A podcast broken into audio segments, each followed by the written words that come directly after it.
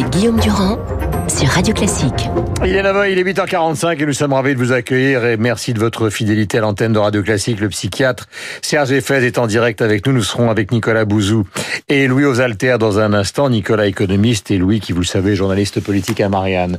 Serge, bonjour et bienvenue. Bonjour. Une femme qui a été 13 fois interné psychiatriquement. Il est évident que beaucoup de gens qui nous écoutent ce matin se demandent comment pouvait-elle être encore dehors et effectivement dans un état pareil, mais provoquant un séisme et un drame aussi meurtrier.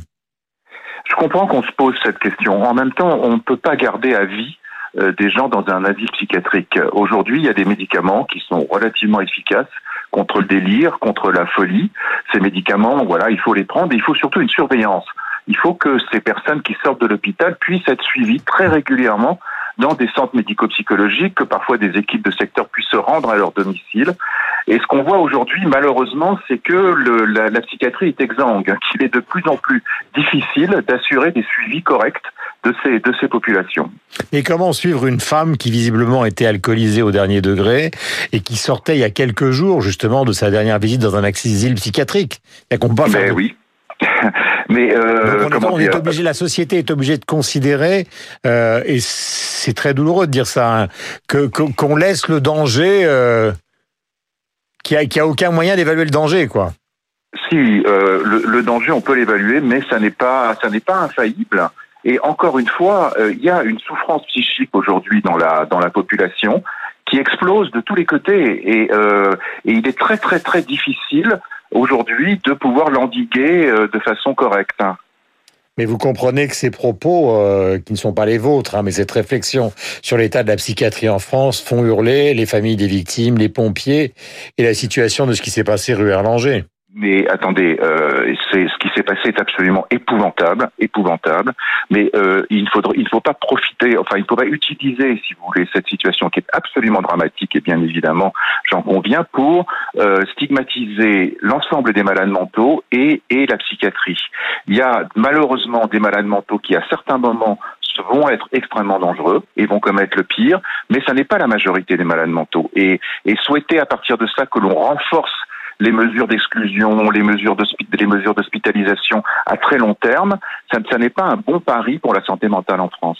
Merci Serge Effez. Rappelons qu'elle a été arrêtée donc par les policiers, qu'elle avait l'air extrêmement calme, même si les propos qu'elle tenait euh, ont été jugés par les policiers qui ne connaissaient pas ses antécédents psychiatriques comme totalement incohérents. Je commence par vous, euh, mon cher euh, camarade économiste Nicolas Bouzou, puisque nous allons ce matin non pas débattre, mais essayer d'apporter une certaine forme d'expertise sur ce qui euh, pose un problème à ceux qui nous écoutent. Siemens, Alstom, et puis plus généralement les rapports entre l'Europe, la Chine et les États-Unis. Est-ce que la décision éventuelle de la Commission européenne, qui sera donc une décision négative, est une aberration euh, du point de vue de ce qu'a exprimé Bruno Le Maire ce matin et Monsieur Poupard, le président de Siemens, oui. d'Alstom? Oui, je pense que la décision de la Commission européenne est, est, est mauvaise. La, la, Commission européenne a une conception de la concurrence qui, euh, au fond, était peut-être pertinente au XXe siècle et qui, qui considérait qu'il fallait toujours faire primer le, le, consommateur et que ça passait par beaucoup d'acteurs. Voilà, pour la Commission européenne, la concurrence, c'est beaucoup d'entreprises. Le problème, c'est qu'on est passé au XXIe siècle dans l'économie de la troisième révolution industrielle avec des entreprises qui grandissent extrêmement vite et on le voit en Chine, on le voit aux États-Unis, des entreprises comme Tencent, comme Huawei, dont on parle beaucoup dans l'actualité en ce moment, aux États-Unis comme Amazon. Ce sont des entreprises gigantesques, énormes. Et nous, en Europe, nous n'avons pas d'entreprise de cette taille-là. Alors nos amis américains euh, voient bien qu'il y a un sujet de concurrence avec Amazon, par exemple, mais ils se disent, oui, il y a un sujet de concurrence, mais le, le plus important, c'est qu'on ait cette puissance économique. Mmh. Et la Commission européenne et l'Europe, de façon générale, n'est pas du tout dans cette idéologie de la puissance. Elle est toujours dans l'idéologie de la défense, Alors, de la protection. il n'y a pas dans le domaine du rail pour l'instant de présence chinoise. Donc le colosse chinois qui pourrait concurrencer ou Alstom ou Siemens n'est toujours pas là. Oui, mais il sera là dans 10 Alors ou 15 ans. est là sur euh, Oui, mais marchés. il sera là dans 10 ou 15 ans. Dans l'aéronautique, on va passer d'ici 10 ou 15 ans d'un duopole Airbus-Boeing à euh, un, un, marché à trois avec un, un, acteur chinois. Et je veux dire, c'est d'autant plus dommage que dans, dans, le domaine du ferroviaire, c'est l'un des derniers domaines dans lesquels l'Europe est encore à la frontière technologique et a vraiment des arguments à, à faire valoir. Et donc, je pense que globalement, l'Europe, le, le, problème de l'Europe, mais qui est un problème intellectuel, si vous voulez, un problème culturel, c'est que elle ne comprend pas que nous sommes dans un monde de puissance, elle pêche par naïveté et Mhm. elle ne veut pas construire sa propre puissance européenne. Donc c'est très, un très énorme défaut, c'est d'être un État sans nation. C'est-à-dire qu'à un moment, euh, c'est un État qui décide sans tenir compte forcément des intérêts euh, des nations, même si l'on peut être euh, fondamentalement européen. Vous restez avec nous car vous allez pouvoir parler, Nicolas, de l'autre sujet. Les arrière-pensées d'Emmanuel Macron, euh, je ne sais pas ce que vous avez écrit, Louis, dans Marianne. Hier, il y avait un grand article dans Le Monde sur référendum par référendum. Alors, du côté de l'Élysée, il semble que ses conseillers les plus proches sont pour le référendum, mais à la République En Marche, certains sont très inquiets du fait qu'on confonde les deux. Est-ce que vous avez, Louis, des informations sur ce que pourraient être les arrière-pensées du président? Parce qu'à la lecture du Monde, j'ai pas encore lu Marianne, on a l'impression que rien n'est décidé pour l'instant. Eh bien, les informations que j'ai, c'est qu'effectivement, rien n'est décidé. C'est l'Élysée qui le dit. C'est en la réalité, c'est qu'il y a des euh, contradictions dans l'entourage même d'Emmanuel Macron. Et Emmanuel Macron lui-même n'a rien dit euh, là-dessus, à part que c'était un des sujets sur la table, ce qui veut dire que rien n'est décidé. Euh, mais il a volontairement lancé l'idée. Et autour de lui, son entourage euh, s'agite. Il y a des gens qui sont pour, il y a des gens qui euh, sont contre. Donc le débat a lieu dans l'entourage d'Emmanuel Macron. Mais évidemment, tant que lui ne sera pas fait une religion euh, définitive sur le su- sujet, euh, on n'en saura rien. On aura beau interroger ses proches, on n'en saura rien.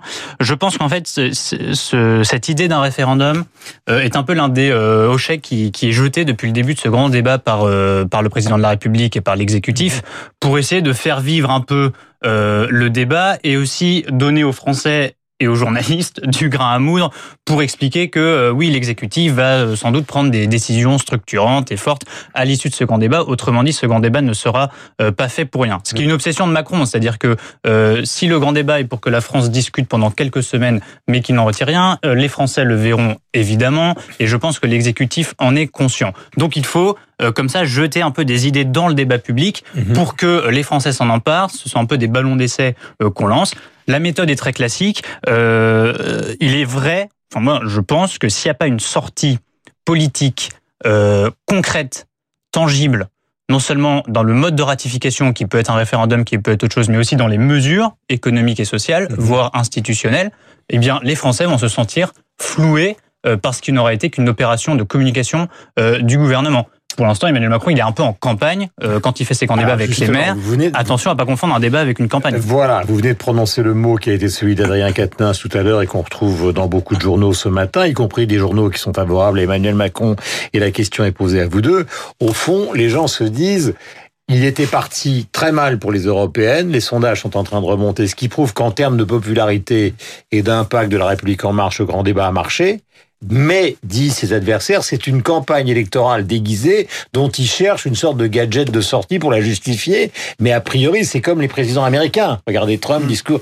Au- À mi-mandat, on fait campagne, on oublie le reste. Est-ce que c'est le sentiment que vous avez, Nicolas? Oui, bien sûr, mais je, je- je pense en effet qu'il doit y avoir un point de sortie à ce grand débat. C'est-à-dire que ce grand débat, pour l'instant, il se passe plutôt bien. C'est plutôt une surprise, d'ailleurs, de, de- de- de mon point de vue, mais c'est très bien. Tous les maires nous disent que les salles sont, sont remplies et on voit que les Français ont besoin de parler, ils ont besoin de s'exprimer. Donc la difficulté, c'est que cette espèce de groupe de parole qui soulage un peu les Français, mais ne reste pas un groupe de, de parole et débouche sur, sur quelque chose. Là, il n'y a pas Vous 36 ne solutions. croyez pas à l'arrière-pensée qui consistera à dire que tout ça n'est qu'une campagne électorale Non, non, déguisée non, non, non. Je crois que Emmanuel Macron a parfaitement compris que les gens ont besoin de, de, de- de s'exprimer. Mais euh, il il faut véritablement un, un point de sortie. Le référendum, c'est très compliqué. Alors, je suis pas constitutionnaliste, mais il me semble avoir compris que c'était très compliqué du point de vue juridique parce qu'un référendum c'est très encadré par la par la Constitution et la Constitution prévoit pas de QCM ou de choses euh, comme ça. Ça c'est la première chose.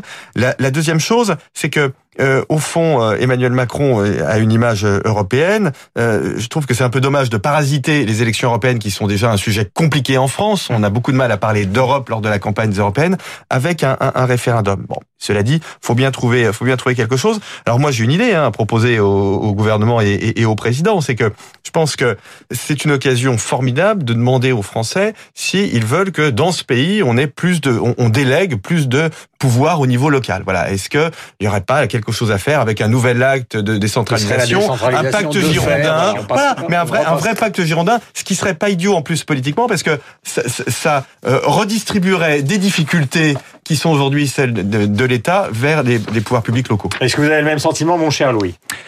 Je pense que le, ça peut être une idée, euh, de même que les institutions, effectivement, dans les débats, on entend que euh, certes, la démocratie n'est pas assez vitalisée, les gens demandent de, de mieux identifier ce que fait l'élu et surtout de mieux prendre leur destin en main. C'est ça le cri du cœur qui euh, émane en fait en profondeur des Gilets jaunes si on gratte un petit peu les, les sujets plus immédiats. C'est une demande de reprendre possession euh, des leviers de décision parce que le peuple est souverain et qu'il ne se sent plus euh, décidé. Et l'autre sujet quand même sur lequel je pense que d'ailleurs les, les idées circulent, euh, il va falloir prendre des décisions, c'est la fiscalité. Euh, mais pour l'instant, on n'entend parler que de mesures assez cosmétiques. Donc, il s'agit de raboter les niches fiscales. Un autre jour, il s'agit, euh, pourquoi pas, de ne pas achever euh, la suppression de la taxe d'habitation. Enfin, tout ça est cosmétique et assez lisible, je pense, pour le, citoyen contribuable. Peut-être est-il temps de mener la, la, fameuse grande réforme fiscale que beaucoup de gouvernements ont voulu faire et qu'ils n'ont jamais faite.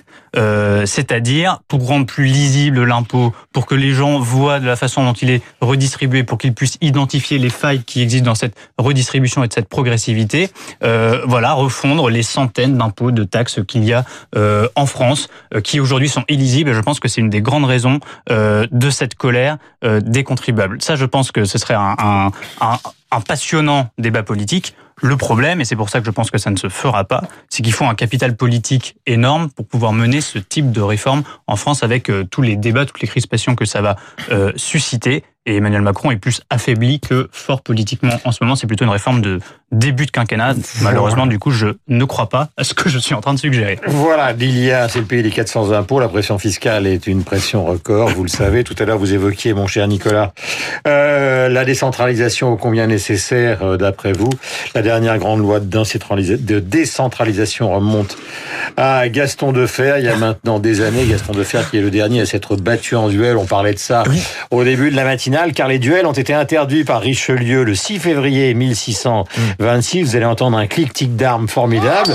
Eh bien, Gaston Defer s'était battu à Neuilly, donc avec un député gaulliste qu'il avait traité lors d'un débat à l'Assemblée nationale d'abruti. Et plutôt que de s'excuser, il lui a dit euh, rendez-vous demain sur le pré à Neuilly. C'est génial. Ce qui prouve quand même que ces personnalités politiques avaient quand même un certain caractère. En tout cas à l'époque, 8h58.